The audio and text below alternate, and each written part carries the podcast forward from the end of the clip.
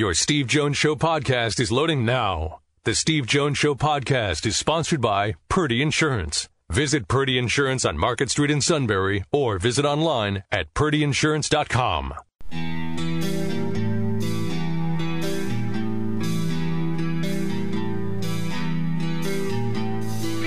Sports talk where your voice counts. This is the Steve Jones Show on News Radio 1070 WKOK. Now, from the Sunbury Motor Studio, here's Steve Jones.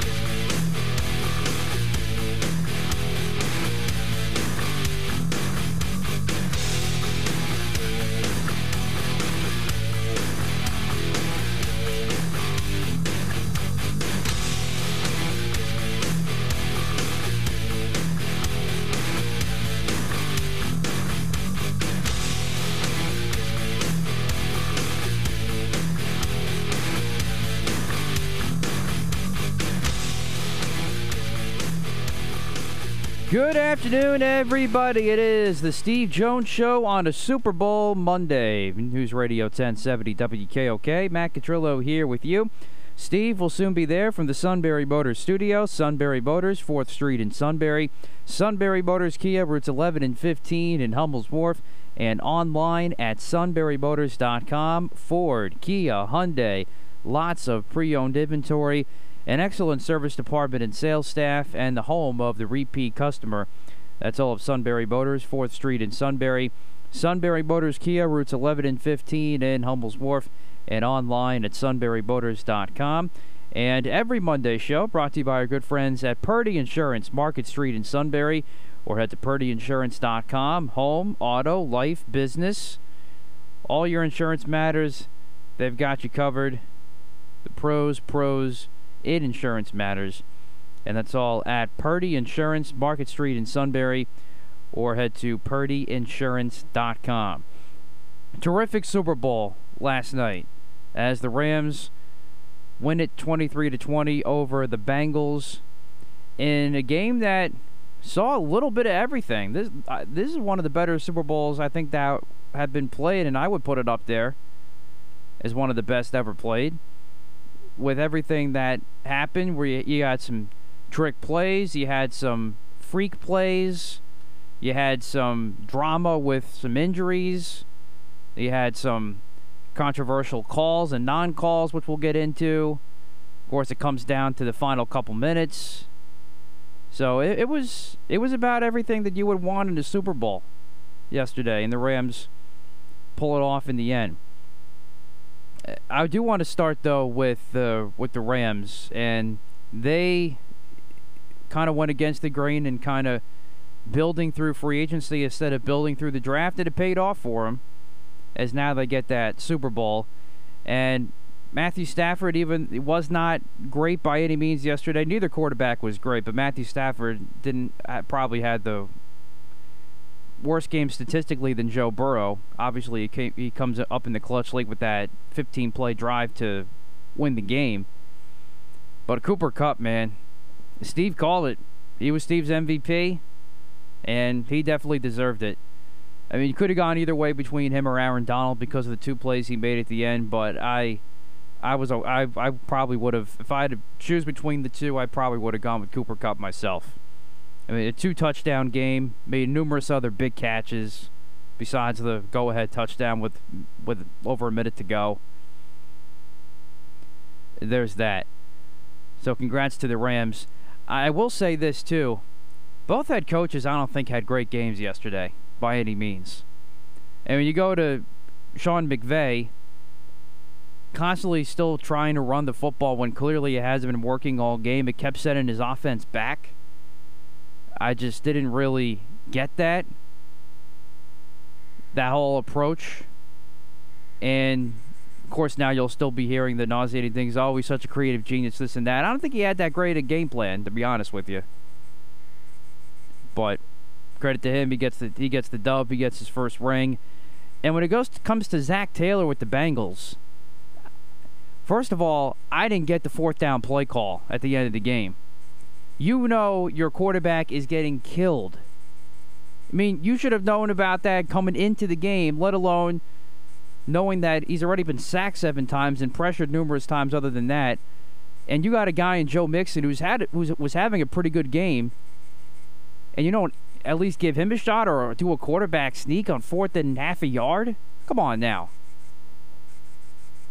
Uh, it just is not smart. And I, I don't know. I just there are and a lot of those swing passes to the running backs. The Rams had those sniffed out too. I just I just didn't get some of the and not only that too. I just thought overall the they didn't try enough down the field. I mean, when it worked, it worked. When they did it, it worked. Because Jalen Ramsey did not have a great game yesterday, as I predicted. Gave up two big pass plays. One to Ja'Marr Chase in the first half. One to Higgins on the uh, on the play to begin the third quarter. So uh, I did not think those were good uh, uh, performances by both head coaches yesterday. Now we get to the officiating. It was fine through the first three and a half quarters. Let him play, okay, that's fine. It's pretty much how you should officiate championship games. But you missed the face mask on the play to begin the third quarter. Now, granted, I think Jalen Ramsey was still falling down as he's getting his face mask, gra- face mask grabbed. But nonetheless, when you are trying to lay back on calling, you still got to call the obvious stuff. And that was an obvious one there. And obviously, that was a big play at the time. So that's a, a big miss there by Ron Torbert and the officials. But then I think the more egregious one is at the end of the game. Third and goal, game on the line. And that's the pass interference call? Or the holding call, rather? I mean, you got to be kidding me. You can't be calling the ticky tack stuff, especially that late in the game with the game on the line. Let them play. You were doing fine. I, I just didn't get that. It's like, decide. As Steve always says, don't call what you don't see. So that that I found a little frustrating at the end with the flags. Now the second one was was a hold. All right, I'll give him that one. And it and I I don't want to hear either though that it that call cost the Bengals the game. Sure, it's a big big call and it goes against the Bengals, but the Bengals had the chance, Steve, to put the hammer down on the Rams by getting a touchdown following the interception after the big play to begin the third quarter, and they didn't do that. That's where I thought the game turned back in the Rams' favor, and it played out for them in the end. But terrific game, though. Um, good game. Um, let's see. So let's just okay. Uh, as you know, I don't look at the end of the game all the time you know, I eventually get to the end of the game, but to me, there's a whole game, and that's, you know, maybe it's because of what I do for a living. I look at whole games. Okay. You know, uh, so I want to go back to the second series of the game. Second series. Once again, what reared its ugly head and ended up eventually costing a team Let's find out how much you're paying attention to the game.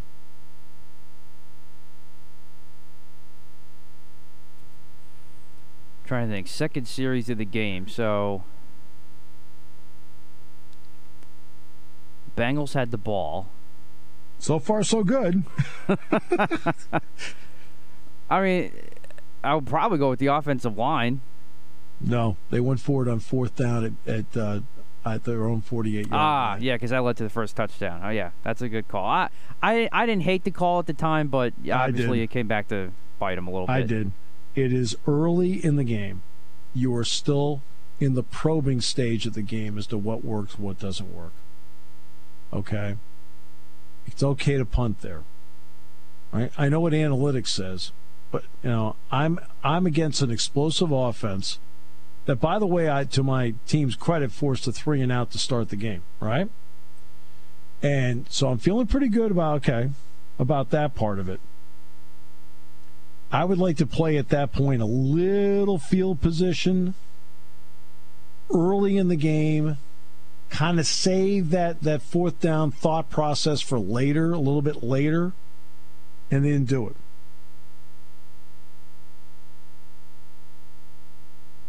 And again, not only didn't make it, but it's a bad play call.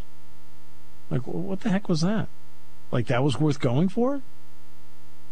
I, I remember they lined up to go for. It. I'm thinking, don't, don't go for it here. Punt the ball away, and just you're still in the probing stage of the game.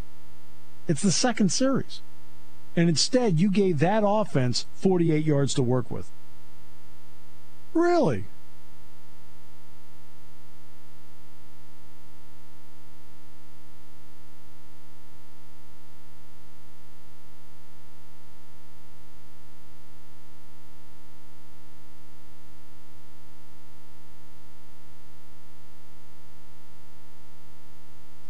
Hey, so there's seven. And by the way, Odell Beckham Jr. until he got, I felt awful about his injury. Until he got hurt, he was playing a great game, including the touchdown catch. Uh,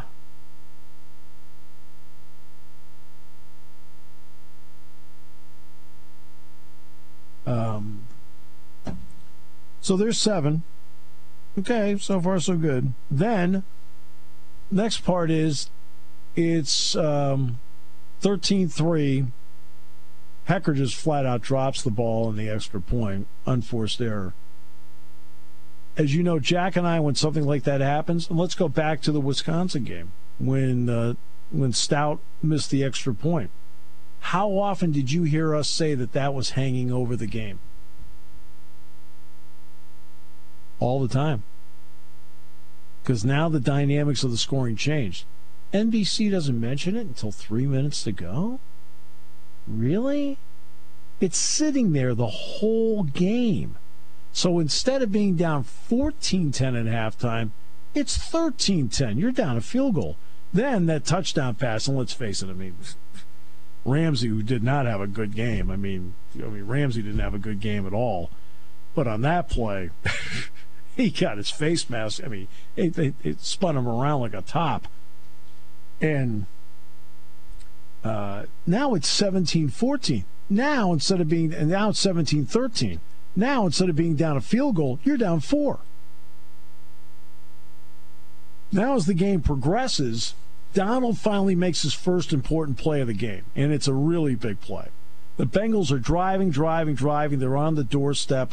They've got it third down, trying to score a touchdown, and Donald makes his first big play of the game and that is the sack, which then it ends up being a four point play in the game.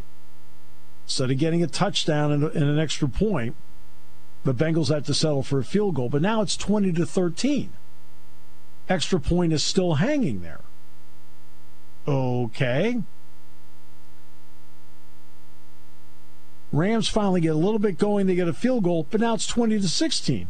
What's still hanging over the game? The extra point.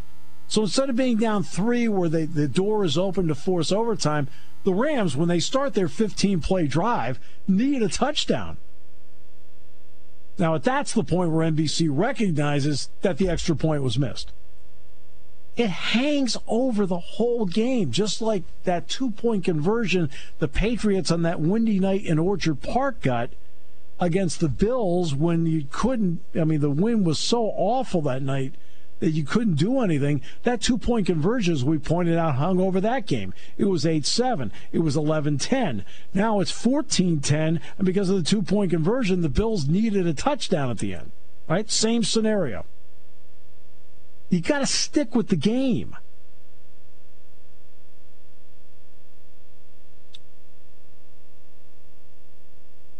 And then at the end, it's third down and one. Okay. And which running, who's the best running back in the field for both teams? Oh, it's Joe Mixon.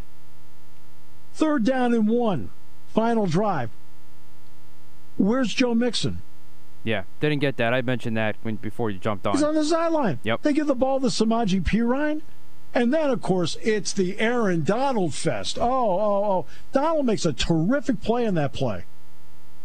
But guess what? I, am watching the play. I'm thinking, who's the other guy that's in there?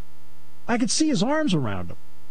Finally, we went to the overhead, for the first time, ladies and gentlemen, recognized on any broadcast medium, Greg Gaines made a great play. And, and Collinsworth, because he's not a PFF guy, didn't get mentioned for doing it. I'm telling you, there's the agenda here. I can't stomach it. Donald made a great play, but guess what? A big reason he made the play is Greg Gaines got there first and he started the tackle, and Donald did a great job of then getting in there, reaching around and holding him back. I'm not taking away Donald's play, but Gaines, I kept thinking, like, watching the replay and they're showing underneath, I said, whose arms are those? I think somebody else made that. Who made that play? I, couldn't wait for the replay. And of course, they kept showing it from the side, and I still couldn't see the other guy. And then finally, they did the overhead. I'm like, Greg Gaines, son of a gun. Come on, you got to give credit all. I, I realize he's your guy. I got it. Right? And then Donald makes a phenomenal play at the end. There's no getting around it. I already gave him credit for a four point sack and I gave him credit on that play and also credit on the third down in one play. But Gaines also, no Gaines, I think he might make it. But you don't give the ball to Perine there. You got Joe Mixon, you give him the ball. You're not going out with your best players. It's ridiculous. I'm just saying.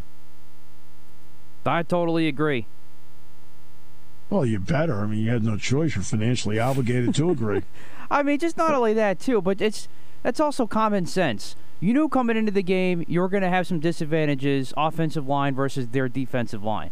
Okay. They, then he's been sacked seven times prior to that play with the game on but, the line. They still throw the ball with but, the game on the line. Yeah, but I would have thrown the ball there. On, on the fourth down play, yes. I'd have thrown the ball. I oh, would. Oh, I you either give oh, the to me. You either give the ball to Mixon or you run a quarterback sneak on, on that fourth down play. Do not th- throw the ball. I don't know what the status of Burrow's knee is at that point. Okay, so I wouldn't get I wouldn't get too quick on whether I can run a quarterback sneak with Burrow or not. I don't know what the status of his knee is. You know what I mean? Yeah, I, I mean, th- there was there was that concern too. But if he was good enough to, I, I don't know. I, I, feel like with the game on the line, I think you got to try it anyway, one or the other. I just don't. No, I just don't like passing the ball in that situation. No, period. I do. I have no problem with that. But I run Mixon on third down. Not only run Mixon on third down, they only did it twice in the game. They only did it twice in the game. I'd have put the extra offensive lineman out there and run the Patriots play. Every time the Bengals did it twice where they ran the Patriots offensive line formation and got nine yards or better on each play. Thinking to myself, why aren't they running that play? Because the Bengals twice did it.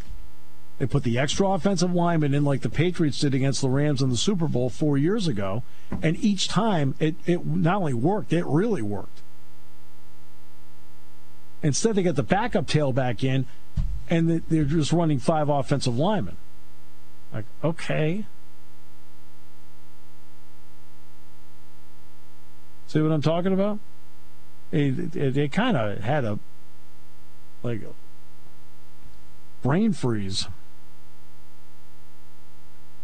And imagine Chris Collins was total shock. I mean, he's probably still in shock at the airport now that Aaron Donald wasn't the MVP.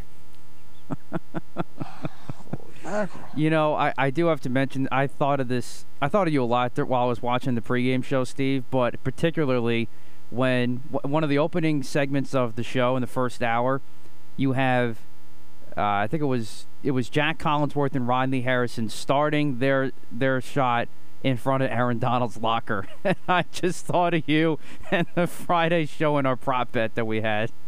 I told you it was going to be everything. See, TV TV is a show. All right? TV is a show. I was talking to my class about this today. It's a producer director medium. And that's why, for example, Penn State plays at 8:30 on a Saturday night, and why they're going to play at 4 o'clock on Thursday afternoon because they have to fit it into TV time slots.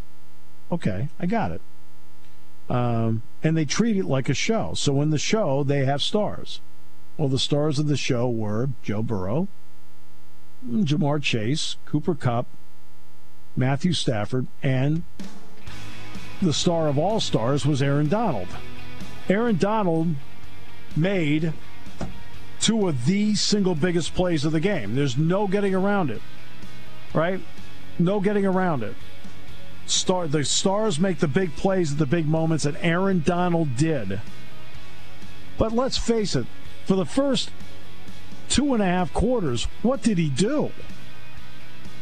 Yet, how many times was he featured? I'm like going, I'm sick of watching a guy do nothing. I'm just sitting there going, great. It's like all the other games I watch. He's doing nothing again. Now, look at this. Look at what? I know football. He's not doing anything. I can figure it out. He's doing zero. Nick Scott, Grant Haley, you got your Super Bowl rings. And happy birthday, Super Turno. Taking your calls at 800 795 9565. This is The Steve Jones Show on News Radio 1070 WKOK. Now, from the Sunbury Motor Studio, here's Steve Jones. Today's show brought to you by Purdy Insurance, Market Street in Sunbury. Go to purdyinsurance.com. Auto, home, life, business.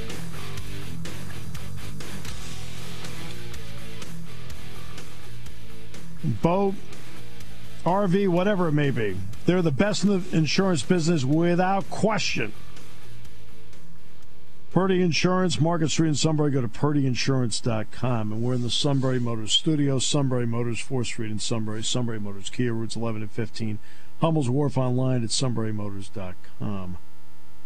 Uh, one quick note on the halftime show. Um, I have nothing to say about it because I didn't see it, but there's a reason why I didn't see it. Uh, we did not get back from Minnesota till about 3:20, 3:25 in the morning. Oof. Sunday morning. Well, we you know it, it was an 8:30 game to begin with, so you you knew you were going to be late.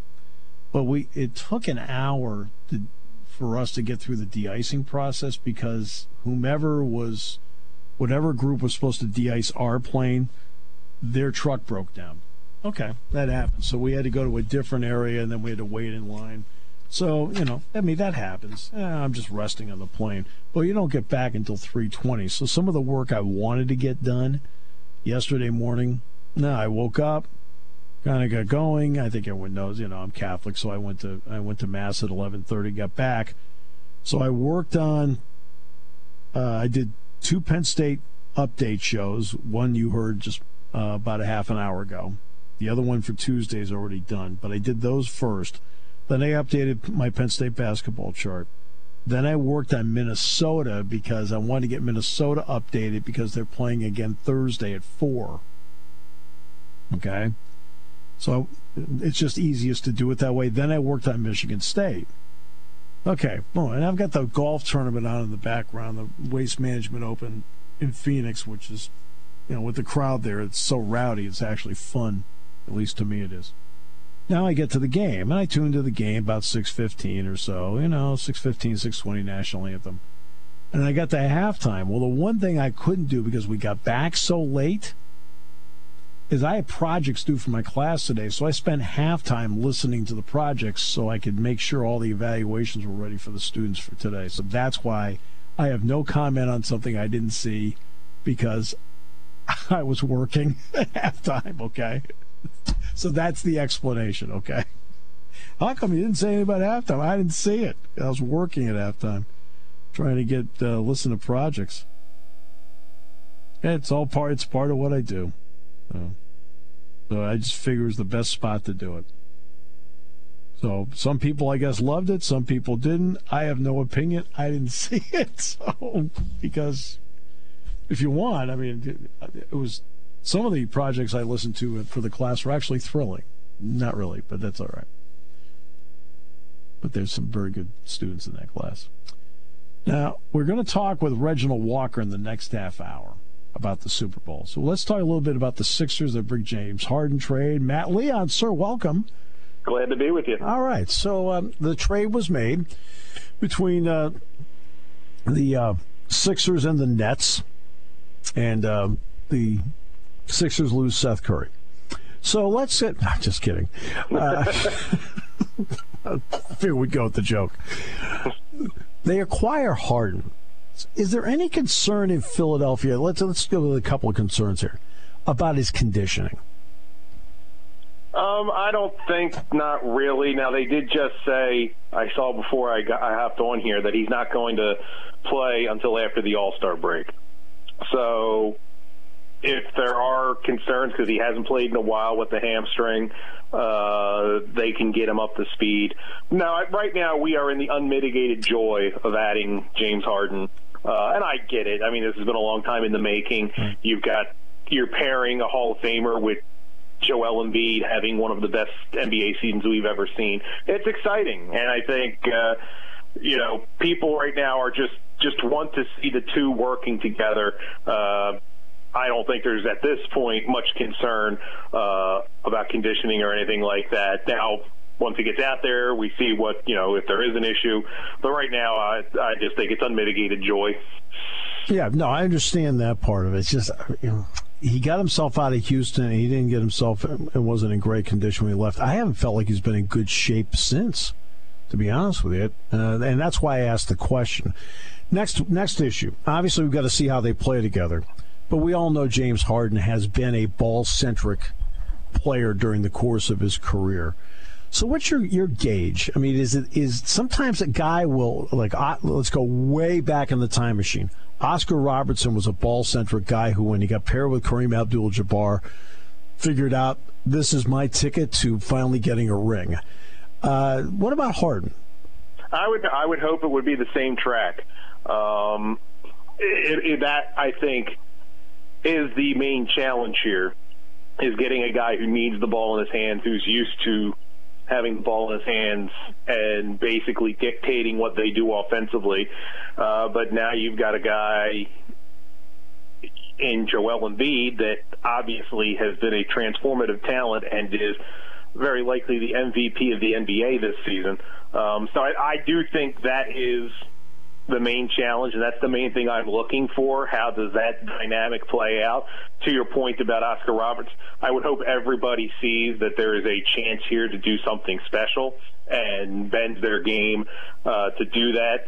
I have no concerns, honestly, about Embiid doing it. Uh, right. I, yeah, I we'll wait agree. and see about Harden. Um, you know, the word is this is where he wants to be. I've read stuff that he wanted to come here. He didn't want to go to Brooklyn in the first place. You know, now a lot of that is smokescreen stuff, stuff put out by agents to facilitate things or whatever.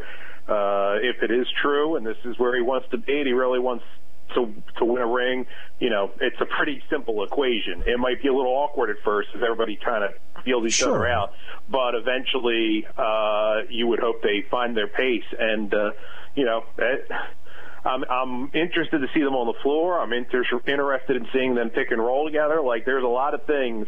Uh, this, this should be a lot of fun. And they didn't have to give up Maxey. They didn't have to give up Thybulle along the way. Uh, Shake Milton has stepped in and, and, played played some valuable minutes. It, it, seems like, except for Simmons, I mean, and Seth Curry helped. I mean, Seth Curry's the kind of guy that goes in like the night's over. He's got oh, he's got 14. Okay, that really helped. Mm-hmm. Uh, but they didn't really give up the core group to do it. No, and that's the thing. You know, I, I think you got to applaud Daryl Morey for is, you know, they gave up two first round picks. Well, I think one is either this year or next year. I think there's something in there that Brooklyn can push it to next year if they don't like, you know, I think even worst case scenario, the Sixers pick this year is going to be like 24, 25, 26. Uh, and there's no reason to think it wouldn't be the same next year. So that's a first round pick. And, you know, the NBA drafts get past the, the first 10 and it really kind of falls off a cliff. And then the next one's in 2027, I right. believe, if I'm, you know. Who, who I don't want to say who cares, but it, we'll be living in a different world then, and we'll deal with that when we deal with that. Um, you know, I mean, like you said, Seth Curry, good player. Because Seth Curry, you know, helped them win a lot of games here. He, the he will, he will help the Nets. Yeah, absolutely. Yep. But you got to get the give. And I kind of look at this like Ben Simmons was not going to play here. Exactly. And so I almost look like you got Harden for Curry, Drummond, and a couple of picks.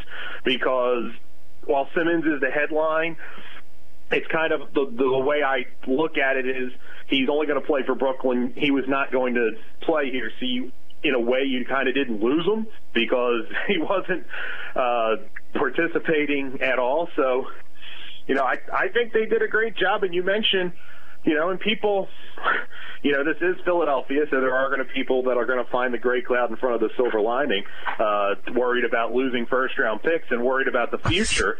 and number one, I say, you've been worried about the future for a decade here. It's time to win. Oh. And number two, if you're worried about the future, you know, you still have Maxey Thib, like you, you have serious pieces that are going to be a core part of this for a long time. So, uh, no, I, I don't know that you could have done the deal any better. I really don't. Do you worry about draft picks in the NBA? I mean, come There's on. a there's a Unless- subset of fans that are it's just kind of always Oh. perpetually looking ahead. You know and it's what? the same in the NFL too. I know. People always are, are so worried about oh well what this draft instead of kind of focusing on the reason you do all this is to get the points like this where you put all the chips in and you go for it. Uh, look, I've said this so many times. Every time that you're spending every day looking to the future, that means you have no present. Well, No, you know what? Enjoy your present because guess what? Okay, yesterday the Rams won the Super Bowl. Right, it's the first time the Los Angeles Rams have done it. They did it as the St. Louis Rams, and the only other Los Angeles team to win was the Raiders. Right when they were in L.A. and beat and uh, and won over Washington. But okay, that's how rare it is. A team wins. When you've got a shot, take it. Go Yeah. for it. and you've got a big man playing at a level that I don't know that we've seen in our lifetimes at that position in that style. And you're adding a Hall of Famer. Like if you're not going to enjoy this now, then I don't know what to tell you. Like this is when you just kind of kick back and get excited every night when there's a game and you start looking at playoff matchups and you know, this is what it's all about. This is why you you know, go have draft parties. You know, you convince yourself of this young player could work out. That it's for right now. You know, it's this is this is where it all should come together. Well, and this is where Embiid, in the world of analytics, to me, Embiid is the perfect analytics center because he will step out. He has a beautiful outside shot, which I never expected when he came out of college. I never expected that. And, you know, he does, you know, inside, outside. He is the modern era center that everybody begs for and only Philadelphia has. Yeah, no, and, and you know, you I was texting a friend the other day when they were playing. I forget if it was the Cleveland game or the one before it, but there was a play where Embiid got the defensive rebound, brings it up the floor, euro steps between two defenders, reverse layup, and he gets fouled. And I just texted my friend. I'm like, do you realize the level of basketball that we're just kind of getting accustomed to and taking for granted? Like how absurd it is what he just did. Right. you know, you know, and and not for nothing, he's also a, a phenomenal foul shooter, and that is a a low key thing of this with him and Harden. This is a team that's going to live at the foul line. They are going to get to the line a ton, Oh. and they're going to make their free throws, and that is that is such a that can be so such a weapon night in night out in the NBA. I mean, no offense. When he was at Kansas, I didn't see this. I thought I thought he'd be really good 15 feet and in. Mhm. But the other elements of his game were obviously his work. I mean, he didn't do that at Kansas. He wasn't a three point shooter at Kansas. He wasn't bringing the ball up the floor at Kansas or running a break. No, I mean he is. This is like I I think if you sat around and looked at the physical tools in Embiid and you projected out physical, I, I still don't think even the best case scenario, you know, pie in the sky, what could this kid become? I I still think he's above what that would have been. He's only 27. yeah. He's only 27 years old. That's what makes this entire deal phenomenal. And I remember when they drafted him. Now, I did make a big deal about them. I knew he was hurt, but I did make a big deal out of them drafting him. I said, look, this guy was exactly the guy they needed to draft because it was like the third overall pick. He wasn't even mm-hmm. first or second. So I made a big deal about when they I said, look, this guy is the cornerstone they're aching for. But then you had to wait two years, and that was the problem. You had to wait. Yeah, and that you know, it, one of the the reasons. By the way, Yeah, and I- by the way, I just looked up his numbers at Kansas. You know how many three pointers he took his one season at Kansas? Two, Five. Five, yeah. You were close, man. He was one of five. You know, and and you know, think about like those first two when he got hurt. Remember they they drafted Jahlil Okafor because I think there was Yeah. concern after Embiid got hurt again that well we've got this opportunity to take another big who's talented and we can hedge our bets and in case something happens with Embiid. Okafor You know. could guard you. He- No, absolutely. He had And you no, kinda look, He had you no know. interest in playing defense. But he isn't the pick if Embiid doesn't miss that second year. That's true. and it just you know it, it kind of the the ripple effects i think from that are tremendous when you kind of look at all the things because in my opinion that's that's when sam hinkie's tenure got off track because people looked at the Okafor pick and it, it just it looked like a panic pick and people you know uh, I think the front office started to He- get antsy and he- what's he- going on here. He picked the Washington kid though too, right? The Falk, whatever. Um, he picked that kid first overall too, didn't he? No, yeah, that was uh, Oh, Colangelo. Colangelo made that pick. Oh, 'cause Yeah. made that trade and made that pick, and that's another one. I'm not a Colangelo fan. Right. It was the. I mean, I, don't know what happened to I, this point. I, I couldn't believe it because I'm sitting there thinking the Celtics need to take Tatum. They got to take Tatum. They got because they had the first pick. Mm-hmm. They need to take Tatum. Then they made the trade. I said, "There's going to be something there where they think they're going to take Tatum, right?" And Yeah. they, they they picked the guy. Uh, as soon as they picked him, I went, "The Celtics are going to get Tatum." I said. I, the other kid, who was the first overall pick in the draft. Now you watch these guys will play some games, and you're like, I don't get it. What am I missing here? And it turns out I was missing nothing. I, Yeah. I had it right. But but I will say, like, you the idea that Markelle Fultz would forget how to Fultz, shoot. yeah, Markelle Fultz. Yeah. Like, I don't think that's on anybody's radar. Like, it wasn't even that he washed out. It was like another in a long line of bizarre, only in Philadelphia type stories where a kid who made his living from the perimeter suddenly lost the physical ability and the muscle memory how to shoot the ball. And you know, they've been trying to find what they thought Fultz would be for years, and they may have finally done it with a Hall of Famer in James Harden. There you go. He is the new Markelle Fultz. there you go. That's how they'll market it, I'm sure. I'm sure they got billboards up. Hey, oh, they've had they had welcome to Philadelphia. Did they really? driving into a game, Did and they, they already really? had stuff on 95 and everything. oh, that's good. I like Yeah. it. Hey, let's say this. This is going to be fun. Yeah, uh, think It's got a chance to be fun. It's going to be interesting, especially if Brooklyn plays. I mean, just give me if Brooklyn plays the Sixers in the playoffs. Does Simmons play the games in Philadelphia? I mean, I think you have to.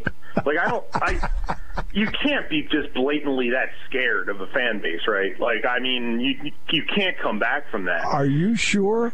I, I, you know, given this and the information that Ben, one of the, the, the most amazing things of this whole last, this whole odyssey with Ben Simmons is just how bad the information he's been getting or the advice he's been getting from people around him. Right. And every move that that camp made, I thought was the worst move until the next thing they did. Like I, I couldn't see the rationale, even if they, they absolutely wanted out.